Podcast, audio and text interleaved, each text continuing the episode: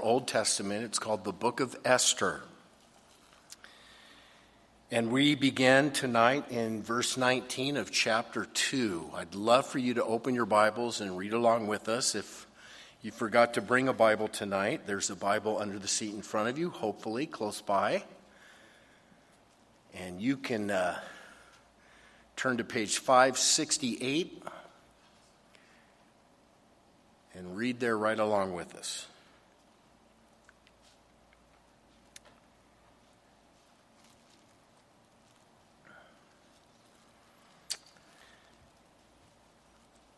Esther chapter 2, verse 19. Father, we're grateful to have this time to gather and for these moments where we can study your word and read amazing stories,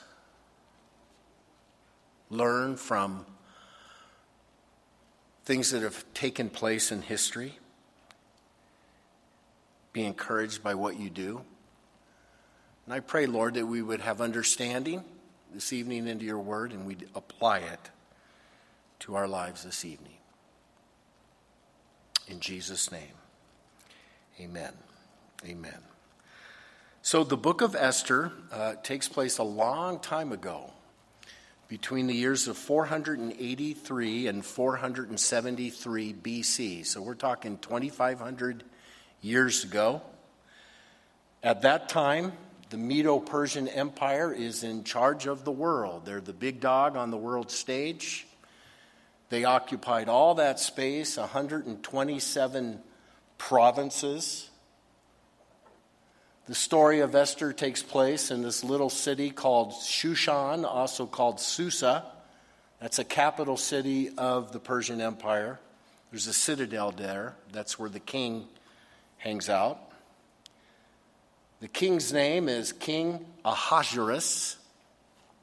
He's in charge of the whole world at that time. He's a dictator. You don't want to cross him.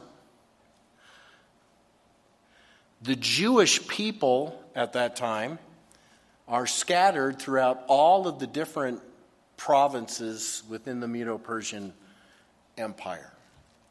Some of the Jews who had been exiled have returned to Jerusalem, about 30 to 60,000, but by far most of the Jews are spread out all over the place. And there's even a Jewish presence in Shushan, in that citadel. And there are two Jews that live in that city that are important to our story Mordecai He's a third generation exiled Jew. He lives in Susa. And he actually works at the king's gate. He's a security guard for the king. Now, Mordecai has a much younger female cousin whose name is Esther. Esther was orphaned. So Mordecai raised Esther up almost like a daughter. And she's very important to the story because, as we saw last week, an amazing thing happens in the first two chapters. King Ahasuerus has a fight with his queenie poo. Her name is Vashti. He ends up divorcing her, banishing her outside of the kingdom. So the queen needs to be replaced. So, all the officials in Persia, no joke, organize a big beauty pageant, big beauty contest. 400 women from all over the Persian Empire are assembled in Susa and they compete. Esther, the hometown girl, is beautiful. Somebody takes notice of her beauty, and she's forced. She didn't want to, but she's forced to be a part of this beauty contest. Lo and behold, out of 400 of the most beautiful women on the face of the planet at that time, who wins the contest? Esther. Esther becomes queen of Persia married to King Ahasuerus. Now, very important detail of the story, don't forget.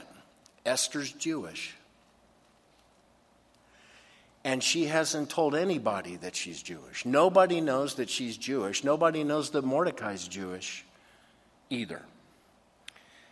So I want to suggest to you this evening that there's sort of a divine chess match taking place behind the scenes in this story. God has moved his bishop, named Mordecai, into position. And God has also moved his queen, Esther, into position. He's put his people in a very strategic place. So, with that, let's continue the story. Look at verse 19. It says, When virgins were gathered together a second time, Mordecai sat within the king's gate. Now, Esther had not revealed her family and her people just as Mordecai had charged her. For Esther obeyed the command of Mordecai as when she was brought up by him. Interesting detail here. It says the virgins were gathered together a second time. Now, what does that mean? We're not sure. Some Bible scholars believe that since the first beauty pageant was such a success, season one of Bachelorette was just awesome, that they decided to have another season. So it's very possible that Esther had to defend her crown, perhaps. Or it could have just been a regathering of the virgins that were a part of the original uh, beauty contest. We're not sure, but one thing is for sure there wasn't a lot of job security in being the queen of Persia.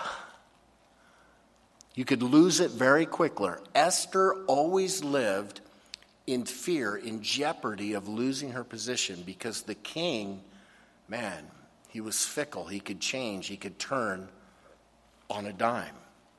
It's important to remember Esther lived in that state of ambiguity. Now it says Mordecai is sitting at the gates, the king's gate at this time. Something really, really important happens. Look at verse 21. In those days, while Mordecai sat within the king's gate, two of the king's eunuchs, Bigthan and Teresh. I'm not sure if I'm pronouncing any of those guys' names right. Don't test me on that. Doorkeepers became furious and sought to lay hands on King Ahasuerus. So the matter became known to Mordecai, who told Queen Esther, and Esther informed the king in Mordecai's name. And when an inquiry was made into the matter, it was confirmed, and both were hanged on a gallows, and it was written in the book of the Chronicles in the presence of the king. So Mordecai's job, he's part of security detail for the king. He's sitting at the king's gate. Two high ranking officials, doorkeepers, eunuchs, have become disgruntled. They're upset with the king. They plan to assassinate the king. Mordecai gets wind of it, tells Esther, Queen Esther tells the king. The matter is investigated and confirmed, and both those guys are executed. They're hanged on gallows. So now understand Mordecai the Jew saved the life of the king. He stopped in an assassination plot against the king. Now, you notice he wasn't rewarded for it, he wasn't promoted, he wasn't even recognized. And I tend to think that he was a little bummed by that. He saved the life of the king. However, the account of what Mordecai did is recorded in the official chronicles of the library of the king. And that is a big deal. He may have been bummed that he wasn't rewarded, But five years later, God will use that record in an incredible way to save Mordecai's life and, in fact, to save the Jewish people. So it seems like a real insignificant thing here, but this is a key detail to the whole story. And by the way, there's a lesson to be learned. Don't ever underestimate the power of a good work done in the present that may have a huge impact on your future. Mordecai was probably bummed, but he has no idea how important this single act was. Just being a responsible guy doing his job. Always, whenever you're in life, you keep doing the right thing because payoffs can happen in the future that you never saw. I've always loved the story how on one stormy night, an elderly couple entered the lobby of a small hotel and asked for a room. The clerk said they were filled, as were all the hotels in town, but I can't send a fine couple like you out in the rain. He said, Would you like to be willing to sleep in my room? I'll give you my room. I'm on night shift. You can sleep in my room. We'll make a brand new bed for you. No big deal. The couple hesitated, but the clerk insisted, so they stayed the night. The next morning, when the man paid his bill, he said, You know, you're the kind of man who should be managing one of the best hotels in the United States. Someday I'll build one for you. And the clerk just sort of smiled politely, said goodbye. A few years later, clerk received a letter from the elderly man recalling the stormy night and asking him to come to New York. A round trip ticket was enclosed. When the clerk arrived, his host took him to the corner of Fifth Avenue and 34th Street, where stood a brilliant, magnificent, brand new building. That, explained the man, is a hotel that I've just recently finished, and it needs a manager, and you'll be perfect to be the manager.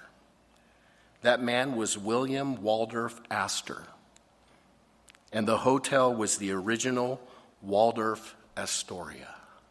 Not a great story. You're just being nice to an elderly couple that comes into your hotel. You're just doing what's right. And you say, Well, I'm not being paid back right now. Where's my reward right now? Wait a minute. You have no idea how God can use those things in your future. God will reward. So, Esther's uncle, Mordecai, will be rewarded for this good work. It's important to the story. Okay, move to chapter 3.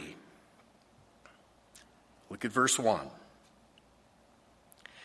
After these things, King Ahasuerus promoted Haman the son of Hammedatha, the Agagite, and advanced him and set his seat above all the princes who were with him. So here we meet the man called Haman. He is the antagonist in the story, he's the villain. About five or six years have transpired between chapter 2 and chapter 3. We don't know all the details of what happened, but Haman has caught the eye. And now Haman has been promoted, and he's become second in charge of all of Persia. The Jewish people, now this is interesting, the Jewish people, every year they celebrate a feast called Purim. Have you heard of that? Purim. They, every year, late February, early March. And I'll tell you why they do that as we get further into the story. But it's interesting, whenever, when they celebrate that feast, Jews all across the world will gather in their synagogues and they'll read the book of Esther out loud.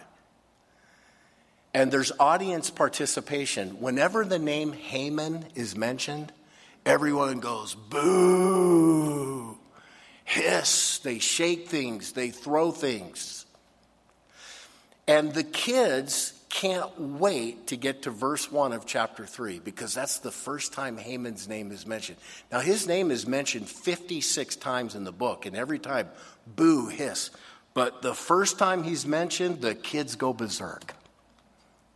So they sort of act out this whole thing as they go through it. Haman is one of the most notorious anti Semites in all of history. He's an Agagite. They were sworn enemies of the Jewish people.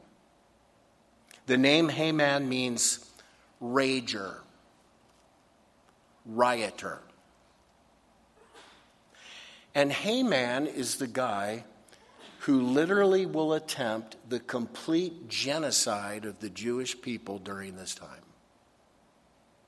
This is the guy who wants to exterminate every Jew in the empire man, woman, boy, girl. So, getting back to the chessboard, Satan is now moving his bishop into position. Satan has always hated the Jewish people. The Jewish people have always been a target of Satan. And that's why many, many world leaders throughout history have come in the spirit of Haman. From Pharaoh, who wanted all the Jewish male babies killed, to Adolf Hitler. Haman has come on board. So I want you to remember the chessboard at this point. You got the king, you got Haman, an anti Semite who's second in command. You got Mordecai hanging out at the gates, and you got Queen Esther, and nobody knows she's Jewish.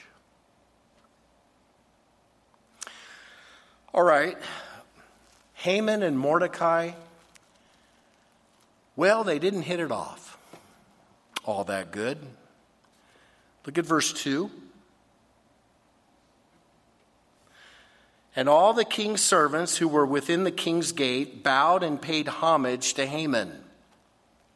For so the king had commanded concerning him.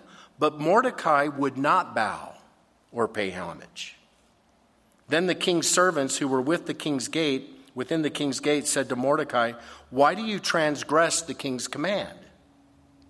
Now it happened when they spoke to him daily and he would not listen to them, that they told it to Haman to see whether Mordecai's words would stand. For Mordecai had told them that he was a what? A Jew. So Haman's a big shot. He loves the power. The king has commanded that whenever Haman shows up within the king's gates, everyone's supposed to show homage, bow, fall before him, give him all the respect. And I'm guessing that Haman probably requested that. So every time Haman walks into the gates, every time he walks into a room, everyone bows.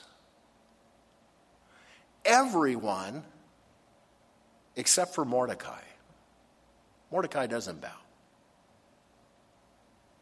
Now, at first, Haman doesn't see this, but all of the other servants at the gate, they see it. And so they ask him, they ask Mordecai, hey, what's your deal? And you know what? You could ask Mordecai as well, what's the problem? Why not show a little respect? What's wrong with that? And Mordecai's answer was, I'm Jewish. And this guy is an anti Semite. He's anti Jewish. He's arrogant and he's against my people. And so I will not bow before him. So they keep talking to him about this day on, day out. So finally, some of the other king's servants tell Haman Hey, Haman, this guy Mordecai, he's a Jew. He won't bow before you. And so I believe there became a specific moment on one day where Haman challenged Mordecai. Verse 5. When Haman saw that Mordecai did not bow or pay him homage, Haman was filled with wrath. Now, at this point, Haman could have destroyed Mordecai, could have killed him dead right there. He had the authority to do so. But look what he does. Verse 6. But he disdained to lay hands on Mordecai alone, for they had told him of the people of Mordecai. Instead, Haman sought to destroy all the Jews who were throughout the whole kingdom of Ahasuerus, the people of Mordecai. So get this. This guy has such hatred and contempt for the Jewish people, finds out that Mordecai's a Jew, and says, I don't want to just kill one Jew. I'll use this as an excuse to kill all of the Jews. We'll go after every Jew in every province of the Medo Persian Empire.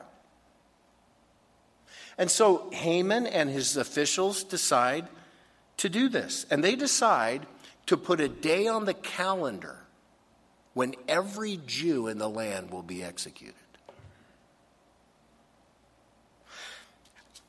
Notice how they pick the calendar. Verse 7, or the day. In the first month, which is the month of Nisan, in the twelfth year of King Ahasuerus, they cast Pur, that is, the lot, before Haman to determine the day and the month until it fell on the 12th month, which is the month of Adar. So you understand what's going on? We're going to kill the Jews, we're going to find a day, and they, they cast a lot to decide the day. It lands on the 13th day of the 12th month, which is Adar, late February, early March which is why they celebrate Purim every year, late February, early March. Here in 2023, they just celebrated it on March 6th and 7th. So now, just think about that.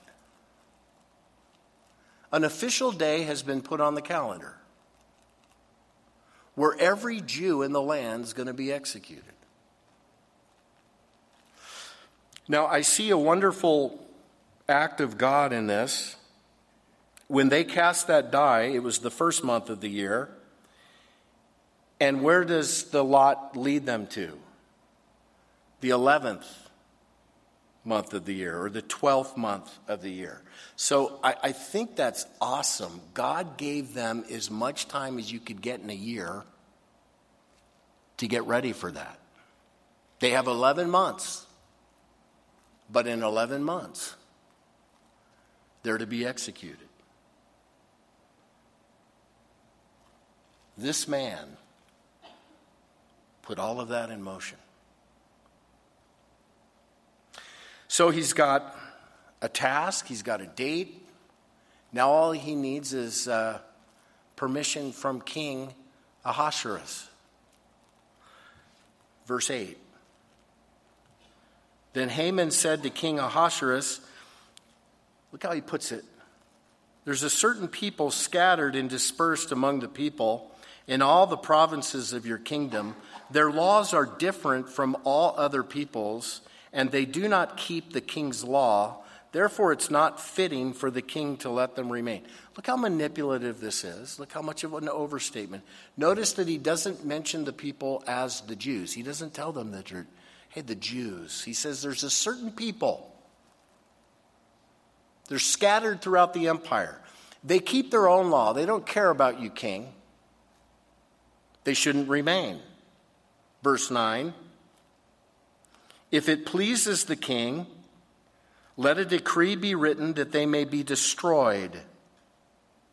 And I will pay 10,000 talents of silver into the hands of who do the work to bring it into the king's treasury. King, there's a bunch of people all over, they're giving you a hard time. Let's destroy them. Let's take all of their money, everything after we've killed them all. We'll take all of their money, all of their belongings, and we'll put it into the treasury. What does this king do? Verse 10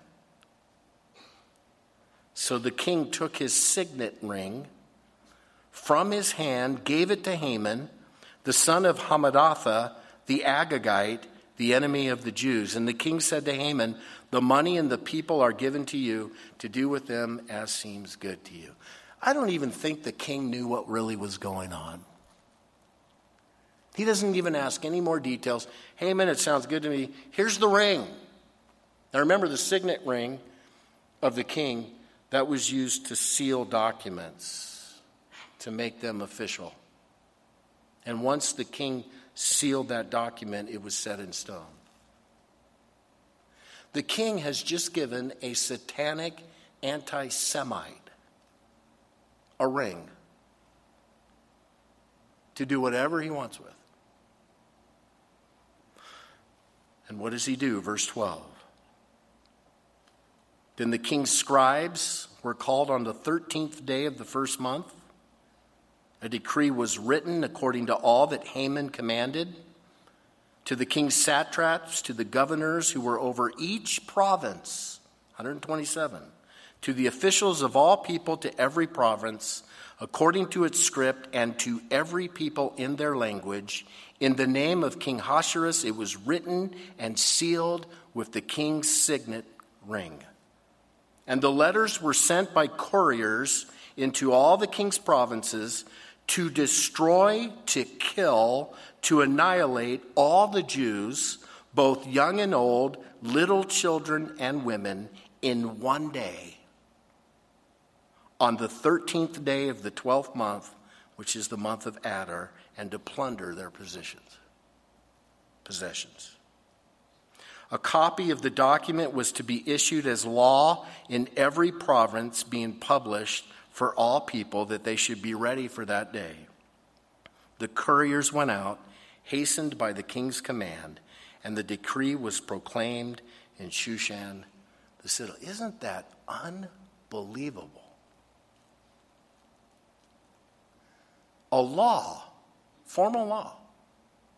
Every Jewish person in the empire will be slaughtered, killed on the 13th day of the 12th month. Goes out in everybody's language. Everyone gets a copy of the document. It's official, it's formal. The end of verse 15 is so chilling.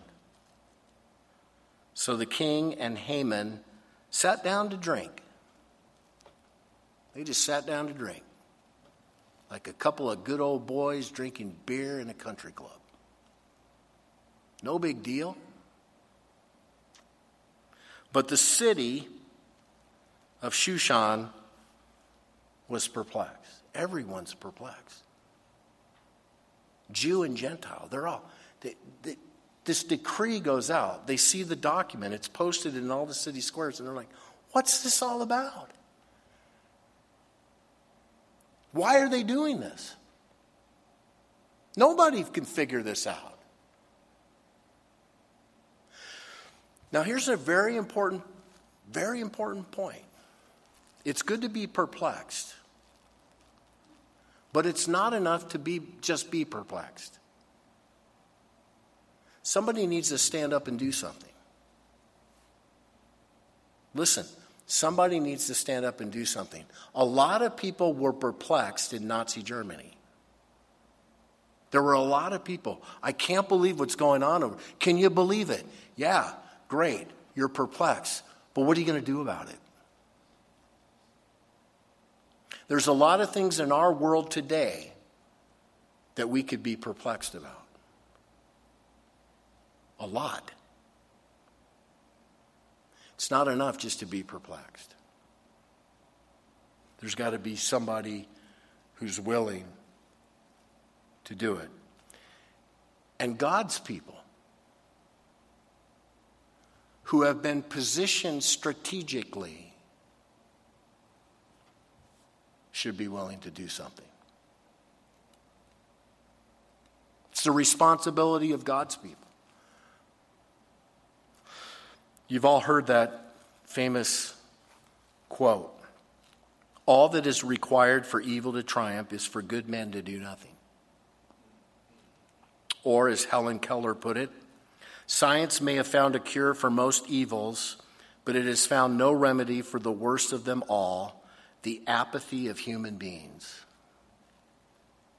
That is so true. Gang, listen.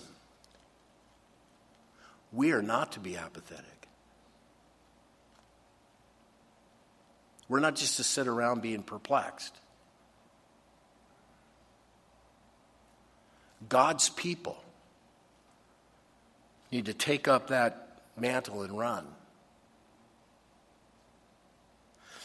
God's people, like Mordecai, who's stationed at the king's gate in the city of Susa, and Queen Esther. And look what they do. Chapter 4, good verse 1. When Mordecai learned all that had happened, he tore his clothes, put on sackcloth and ashes, he went out into the midst of the city. He cried out with a loud and bitter cry. He went as far as the front of the king's gate, for no one might enter the king's gate clothed with sackcloth. Now, the language is this guy got in sackcloth, cried out bitterly, and tried to go into the gate. But no one's allowed to go inside in sackcloth. He stopped. He's making a scene. Mordecai's going berserk full on protest. Verse 3 And in every province where the king's command and decree arrived, there was great mourning among the Jews, with fasting, weeping, and wailing, and many lay in sackcloth and ashes all over the empire. Mordecai, right there at the capital, right outside the king's gate, He's wailing and mourning. Verse 4 So Esther's maids and eunuchs came and told her, and the queen was deeply distressed. Then she sent garments to clothe Mordecai and take his sackcloth away from him, but he would not accept them. Now, inside the royal palace, they live in a bubble. Esther has no idea what's going on at this point. Most of the officials inside, they don't know somebody comes in and says, Hey, your, your uncle's going nuts out in the courtyard. He's in sackcloth, he's mourning. Esther goes, Oh man, we can't have that. Send him some garments. Get him out of the sackcloth. He refuses. So, verse 6, 5 Then Esther called Hathach, one of the king's eunuchs, whom he had appointed to attend her and she gave him a command concerning Mordecai to learn what and why this is was. So, what's going on? Send someone out, talk to Mordecai. So, Hathach went out to Mordecai in the city square that was in front of the king's gate. And Mordecai told him all that had happened to him and the sum of money that Haman had promised to pay into the king's treasuries to destroy the Jews. He also gave them a copy of the written decree for their destruction which was given at Shushan, that he might show it to Esther and explain it to her, that he might command her to go into the king and make supplication to him and plead before him. So not even this eunuch really understood. Hey, what's going on? Esther wants to know why are you doing this? He comes out of their royal plastic bubble. Mordecai says, "Oh, you haven't heard. A decree has been formalized. Every Jew is to be executed. Here's a copy. Tell Esther. Tell my cousin. Let her know what's going on. And tell her that she needs to do something about it. She needs to approach the king. She needs to plead for our people. Verse 9 So Hathach returned and told Esther the words of Mordecai. Now, this is a key moment in the, in the, in the book, key moment in the story. Esther's finding out about the plot. She's horrified by it. But she's even more concerned by what her uncle has told her to do. The uncle said, You got to do something. Go see the king, go take care of it. That's putting Esther in a very dangerous position. Verse 10 Then Esther spoke to Hathach and gave him a command for Mordecai. All the king's servants and the people of the king's provinces know that any man or woman who goes into the inner court to the king who has not been called, he has but one law put all to death except the one to whom the king holds out the golden scepter that he may live. Yet I myself have not been called to go in to the king these 30 days. Tell Mordecai, you're telling me to go in and see the king, but Mordecai, you know the law. Everyone knows the law. You can't go see the king unannounced. The only time you could visit that king is if you were summoned. If you went unannounced, normally a person who would show up unannounced would be killed on the spot instantly. If the king happened to be in a good mood and you came unannounced and he lifted his gold scepter and touched you on the forehead, well, then you'd be allowed to live and speak. But that didn't happen. Most of the time you showed up on it. And Esther says to Mordecai, Do you, Don't you understand what you're asking? I could be killed. And she even throws in, Did you notice? I haven't seen the king in 30 days. She's the wife, she's the queen. She hasn't been summoned for 30 days. In her mind, she's probably thinking, Is he mad at me? Have I lost favor? Now, you add to that that he's already proved that he's a volatile king, got rid of Vashti like she was nothing. We also know that uh, He's under the direct influence of a satanic anti Semite. You'll also find out as you go further in the story that this king is not in his right mind.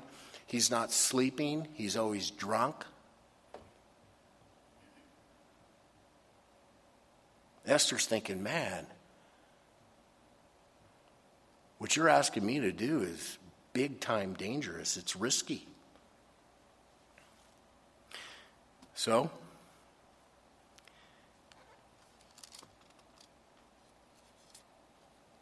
verse 12, they told Mordecai Esther's words. Look what Mordecai said. Mordecai told them to answer Esther Do not think in your heart that you will escape in the king's palace any more than all the other Jews. For if you remain completely silent at this time, relief and deliverance will arise for the Jews from another place, but you and your father's house will perish. Yet who knows whether you have come to the kingdom for such a time as this? Mordecai says, Esther, I, I know it's scary. I know I'm asking a lot. But you're not immune. Don't think you're going to escape just because you live in the palace. The decree demands that all Jews are to be executed. You'll be killed as well. Esther, you have a choice to make. Try something now and perhaps die. or be silent and certainly die 11 months from this time. And then the most challenging words, in fact, the key phrase for the entire book of Esther. Mordecai says to her the end of verse 14, Yet who knows whether you have come to the kingdom for such a time as this? Esther. Maybe you become queen for this very purpose. Maybe you won that beauty contest. Maybe you won The Bachelor, right? Maybe God made that possible because you have been put in place for such a time as this. Esther thinks about it. Verse 15. Then Esther told them to reply to Mordecai Go, gather all the Jews who are present in Shushan and fast for me. Neither eat nor drink for three days, night or day. My maids and I will fast likewise. And I will go to the king, which is against the law. And if I perish, I perish. So Mordecai went his way, and it did according to all that Esther commanded him. Now I can't, we can't, I can't overstate how courageous Esther was being. He tells Mordecai, okay, I'm going to do it. Get all the people, gather all the Jews in the city, have them fast night and day for me. I'm going to fast. Our maidservants are going to fast. We're all going to fast. And on the third day, I'm going to go into the king unannounced. And I'm going to try. And if I perish, I perish. Incredibly courageous move. It's an incredible story and we will continue it later next week. Um, what happens? You're going to have to come back and find out. But I can say this God loves to checkmate Haman. You can't wait till you see what God does to Haman. And what God does through this gutsy girl named Esther and Mordecai. It's an incredible story. But I'd like to submit to you that there's a chess match still taking place. 2,500 years later, 2,500 years later, in the church age, listen carefully. Satan is putting his pieces into place. He moves all of his people. He wants destruction. He wants God's people destroyed. God is also positioning his people into place. And I want to encourage you on that. If you're a born again Christian, your life matters. Your, testi- your testimony matters. And he's put you into a very strategic place. I believe with all my heart. We're born for such a time. Your life here is no accident. And the fact that you're a saved, born again Christian, a man of God, a woman of God on planet Earth at this time, it's no accident. And you are involved in a cosmic battle. And I would, I would encourage you, if you're a born again Christian here tonight, to see your life from that perspective. No, you're not just here randomly. You're not just here to live out your 75, 85 years of life on planet Earth to live the American dream, build whatever you're going to do. No, it's not that. God has put you on that stage. And I believe that the church has been placed today in very, very incredible circumstances. I do believe that we're living in the last days. I believe that we're close to the coming of the Lord Jesus Christ. The rapture could take place at any time. And God has chosen to put you on planet Earth at this moment, at this time. And I will tell you, things are scary out there. It's going to take a lot of courage. You know, I still have hope for this great country. Do you still have hope for this great country? I do. It's the but man, we are watching our country self-destruct right now. There are horrific things taking place. The church is not wanted. The church is not welcomed in America. The principles of the Bible are not welcomed in America. People are out to cancel and get rid of all church truth, all biblical truth. My friend, it's going to take some courage. It's going to take some courage to stand up. And take your cue from Esther, literally putting her neck on the line to save her people. Literally. If I perish, I perish. If I'm canceled, I'm canceled. If I lose my job, I lose my job. Whatever that might be. Have that mindset. Understand what God. Now, God has placed you in your job. God has placed you in your neighborhood. God has placed you in your family. God has placed you in this community. God has placed you in America. God has placed you in that school. Please understand that a war is raging over the souls of men and women around you.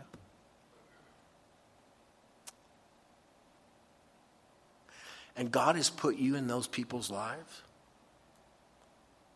You're born for such a time as this. Will you stand for Christ?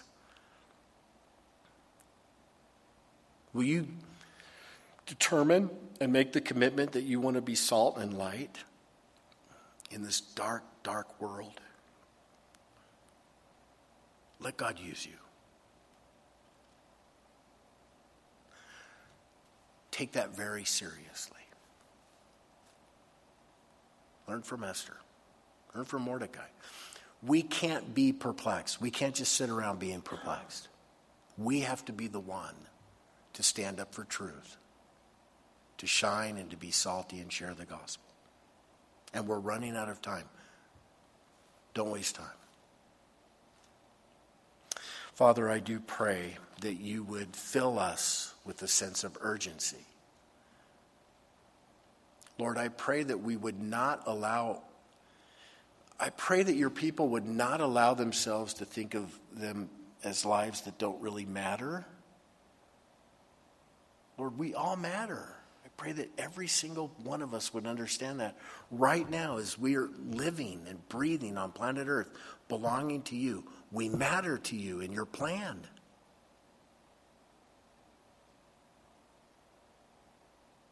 And it's important, Lord, that we stand for you.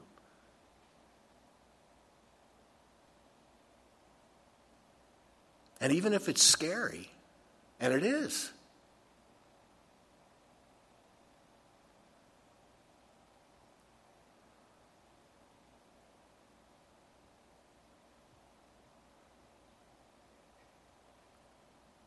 Lord, I pray for your people worldwide. I pray for your people right here.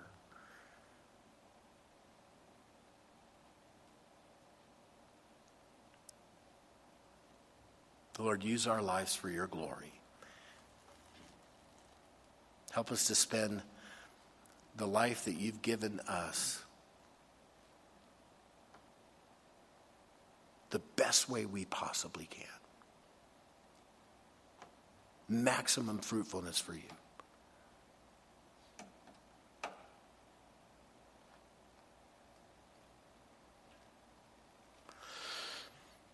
With your heads bowed and eyes closed, the spirit of Haman is very active still today. Satan is loose. He's a roaring lion. He utterly wants to destroy people's lives.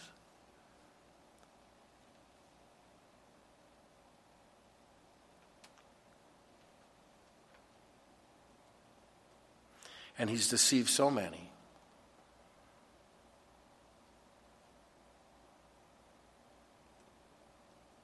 But the Lord is also at work. And the invitation goes out to every generation, everyone. You can be saved from the power of darkness. You can be saved, forgiven from your sins. You can be removed out of the kingdom of Satan, and you can become a member of the kingdom of light. That can happen, that's real. Jesus died on the cross for you and rose again that third day. You put your faith and trust in him, He'll forgive you. You can become a part of His family, a child of light. And He can fill you with His Spirit and help you, deliver you, and use your life for His glory.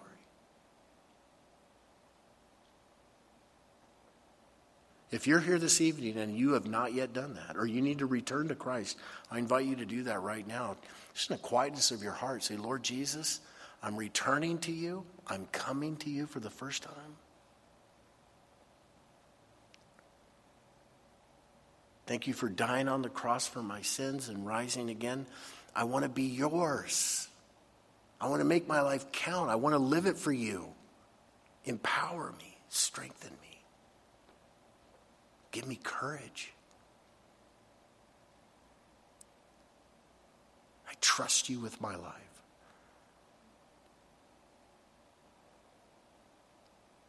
Be my Lord and Savior. Help me to follow you in Jesus' name.